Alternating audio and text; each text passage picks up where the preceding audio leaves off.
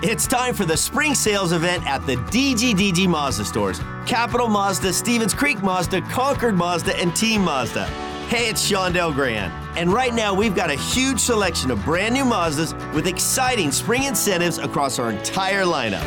Plus, you can buy your new Mazda completely online with our exclusive no brainer checkout. Don't miss the spring sales event at the DGDG Mazda stores in San Jose, Concord, and Vallejo. We're getting you ready for the game on The Build Up with news from around the league, interviews, highlights, and more. Here's your host, Ted Ramey. All right, what's happening, everybody? We are getting ready for the San Jose Sharks to take on the Vancouver Canucks tonight at 7:30, right here on the Sharks Audio Network. Pre-game coverage starts live with Dan Rusanowsky at 7 o'clock tonight, so keep it right here on the Sharks Audio Network. And for San Jose, uh, some of the news we've had recently on the injury front has not been great. Alexander Barabanov, the latest is that he's going to be out up to six weeks. That four to six week range was put out there. Also, we learned that Logan Couture had another setback, so that's one to be concerned about. I mean, the San Jose Sharks, they are not the same team without Logan Couture as they would be without him on the ice. I, I, think that goes without saying. It's not just his play, it's also his mindset, it's also his overall ability. But, you know, right now the Sharks are back from a road trip. It's not like they were getting blown out in all those games. They were there in winnable games in multiples. So I, I, would expect the Sharks to have another opportunity to play some very good hockey tonight, even though Vancouver, I have not seen them as world beaters, but they are playing great hockey to start off the year. We all know that the narrative changes throughout the year. So even though I didn't have them as great at the start of that they were going to be on the bubble, they've been proving me wrong up to this point. Will they prove me wrong over the entirety of the season? That's yet to be seen. And it's an interesting question and one that I want to have answered because it is it's very interesting to see what a team starts out as, what a team turns into. I mean, right now, we don't have to look any further than what we've seen so far out of Edmonton as well as Calgary. Those are two teams that I don't think anyone saw starting as poorly as they did. Um, Anaheim's off to a good start. LA is kind of where I expected them to be. You know, the Kraken, they were very hot in year number two of their existence, and maybe now they're coming back down to earth and not catching as many breaks as they did. We all know all these teams are fighting with all they can. We all know they're putting out great performances. I am never, ever in any way, shape, or form going to doubt any of that. But the point is, it's the start of the year. Hot starts, cold starts, mid starts. It's all relatively meaningless right now unless the narrative continues. Only when you get to like December and January and can you say, ah, that pointed out who they really were. Not to bring up any bad memories, but we don't have to go further back than St. Louis a couple years ago, is where they started off their year and where they ended up as Stanley Cup champions. That is indicative of what happened. Or we look last year at the Boston Bruins. They were the best team all year long, had the best regular season ever, even though they were cooler in the second half. And Edmonton, I believe, had the best second half uh, schedule or best record in the second half. But that's not how it ended up. Boston was one and done in the playoffs. They didn't make it out of the first round. So, yes, they were very good up until the point when they were put to the ultimate acid test of war, that being the Stanley Cup playoffs. And it's not where it ended for them. So, again, my point is for all of these teams, including the Sharks, until this is their narrative for the year, it is a cold start. And just as for Vancouver, until this is their narrative for the year, it is just a hot start. So we'll have to see where it goes. But obviously, Vancouver playing some high, high level hockey right now. To talk more about that, we are now joined by the radio play by play voice of the Vancouver Canucks. It is Brendan Batchelor. Mr. Batchelor, what's going on, man? How are you doing? I'm good. Good to chat with you today. Always a pleasure, man. And you know, I, I, was looking at the uh, the opposite ends of the spectrum when comparing where Vancouver and San Jose are respectively right now.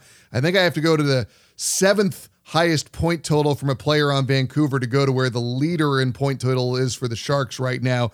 I mean, it just seems like everything is clicking for the Canucks.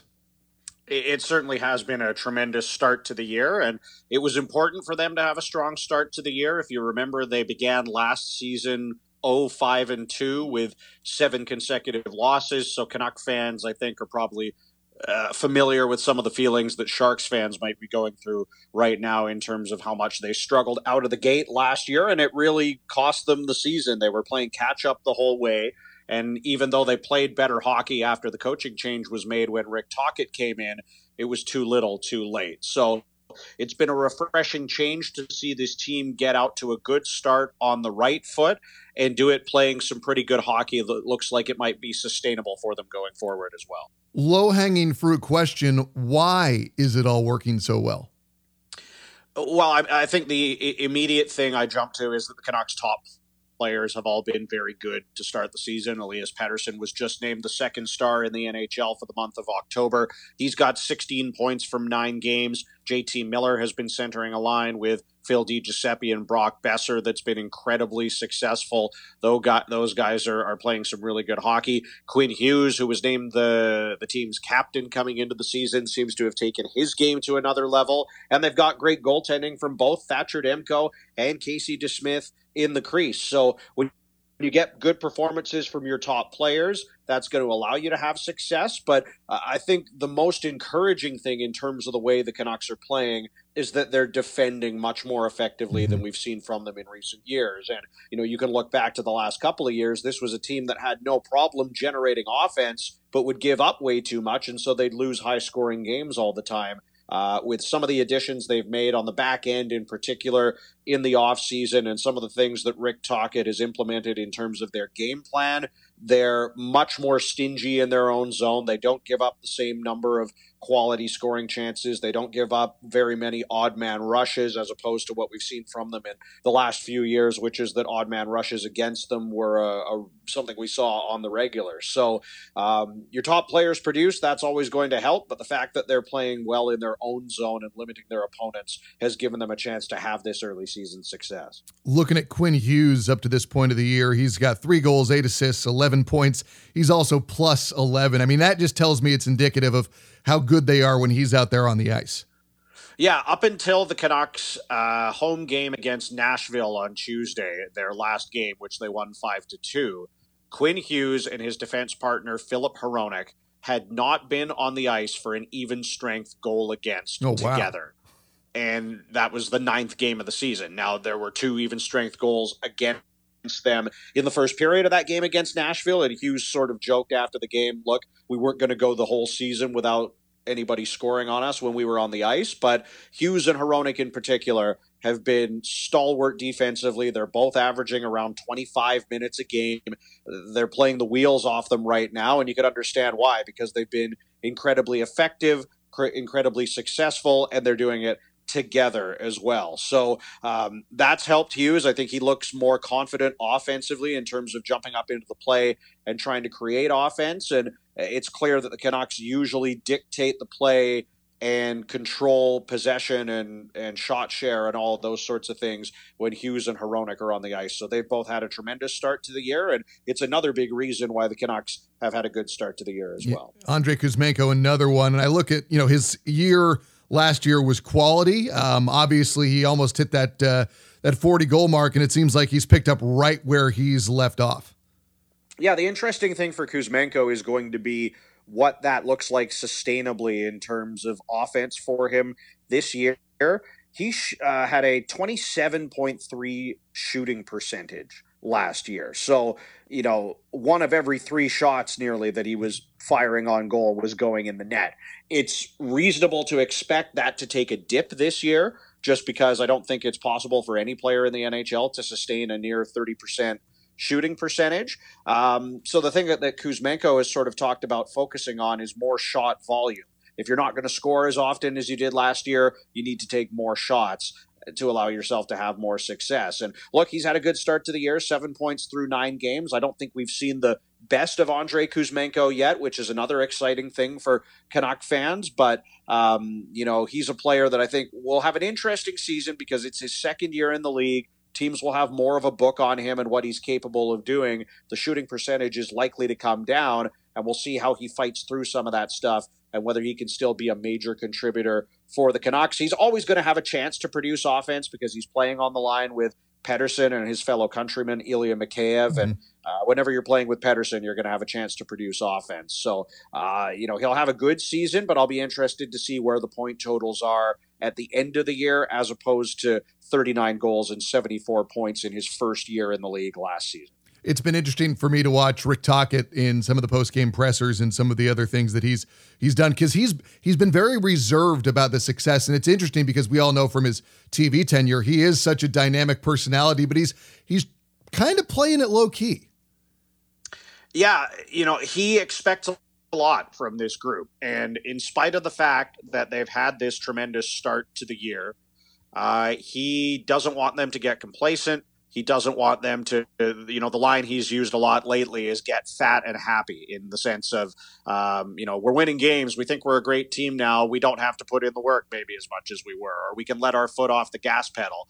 Um, this is a team that can't afford to do that. So, as much as they've played well, I think uh, Tocchet has been very muted with his praise mm-hmm. while also pointing out that you know there are areas that they need to be better. You know, perfect example: they beat Nashville five to two on Tuesday night on home ice. Elias Pettersson scores a hat trick, and after the game, he talks about you know they weren't playing to their identity and they didn't manage the puck well enough. And when I asked him about Pettersson specifically and the hat trick that he scored, he said, "Yeah, but you know he turned over the puck a lot as well." So he wants to make sure that these guys still understand that there's a, a baseline that they have to meet if they want to have long term success.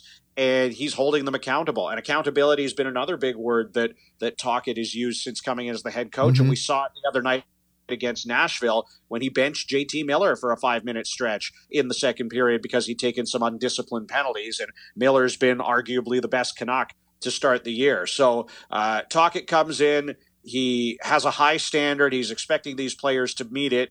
You know, he's holding them accountable. But at the same time, with the way Rick Tocchet does it, it doesn't come off as negative. It doesn't come off as cruel or mean spirited. He's just an honest guy expecting a lot from his players. And thus far, to this point in the season anyway, they've delivered with six wins from nine games. We saw the bump a year ago when he took over. Is this a continuation of what he was doing in the second half of that season, or is it more of just him refining what he did? Like, what are you seeing from their play? Because I just I feel like they they are overwhelming the opposition. Even though they were better last year, it, it wasn't quite like this to my eye. But you obviously have a much more intimate view.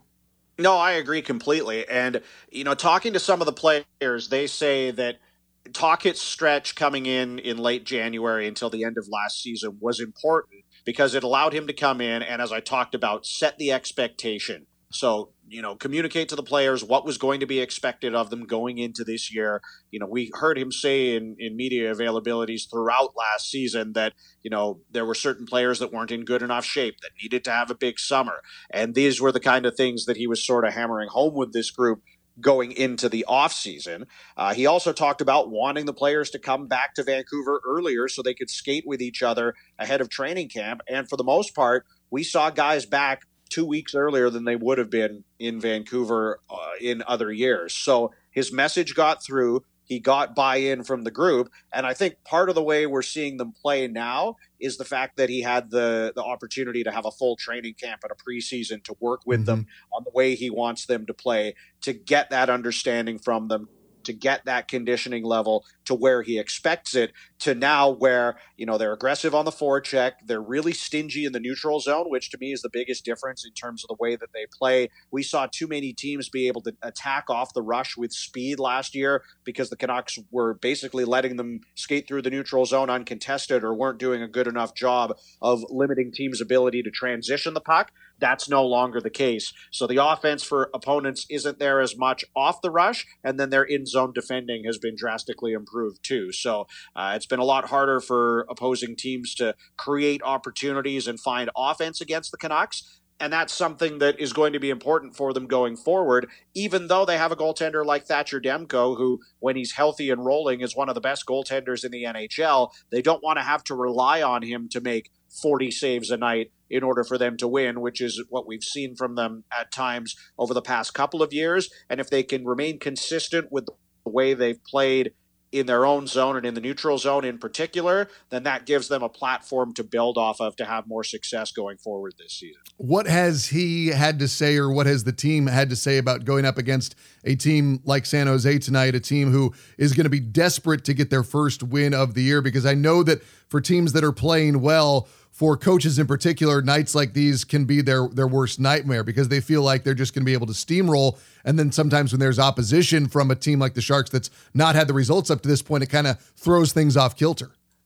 Yeah, it wouldn't surprise me at all if Rick Tocchet is even more on top of his guys going into a game against San Jose tonight. The Canucks' worst performance of the year thus far was in Philadelphia against the Flyers in a game where they were heavily favored. And people, at least at the start of the year, weren't expecting a lot of the Flyers, although I think they've had a much better start than most people in hockey would have expected.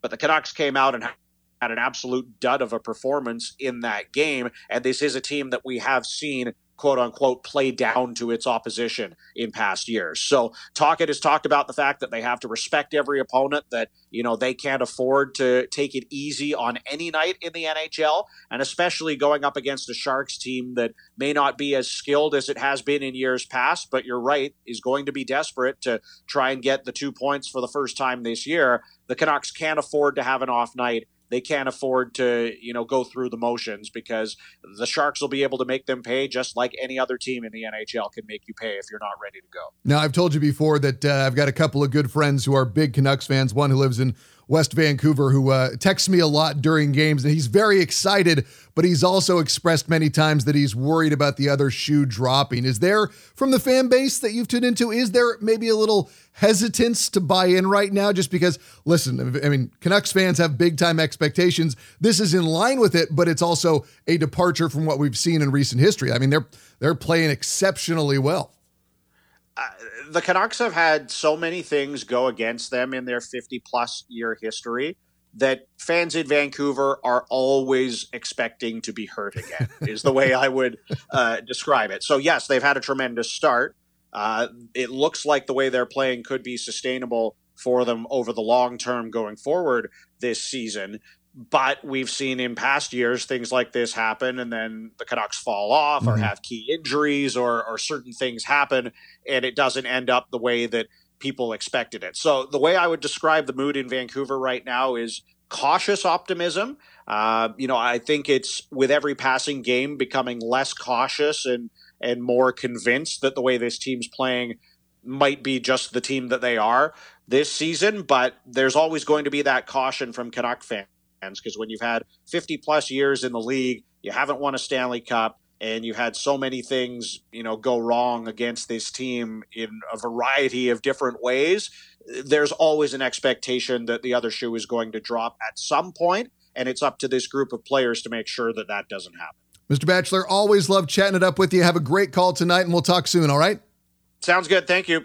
Again, that is Brendan Batchelor, the radio play by play voice of the Vancouver Canucks, joining us here on the Sharks Audio Network. The Canucks and their 6 2 and 1 record, currently second place in the Pacific, behind only Vegas, who are picking up right where they left off. 9 0 1 to start the year, 19 points, six points in front of Vancouver, seven in front of LA and Anaheim, 11 in front of the Kraken, 14 in front of Edmonton and Calgary, and 18 in front of the San Jose Sharks. And I was at practice yesterday. I did not see any wallowing. I did not see slumped shoulders. I saw a team that was working hard and ready to get their first win of the season. I think that uh, tomorrow morning you'll be able to hear from that. We're going to talk to Mario Ferraro. I got an interview with him yesterday uh, to get um, everything kind of set in place for this upcoming game against Vancouver. But ultimately, you know, this is where the Sharks have to be. They have to go through this together if they want to go through and come out clean on the other side. They're going to have to go through the losses together.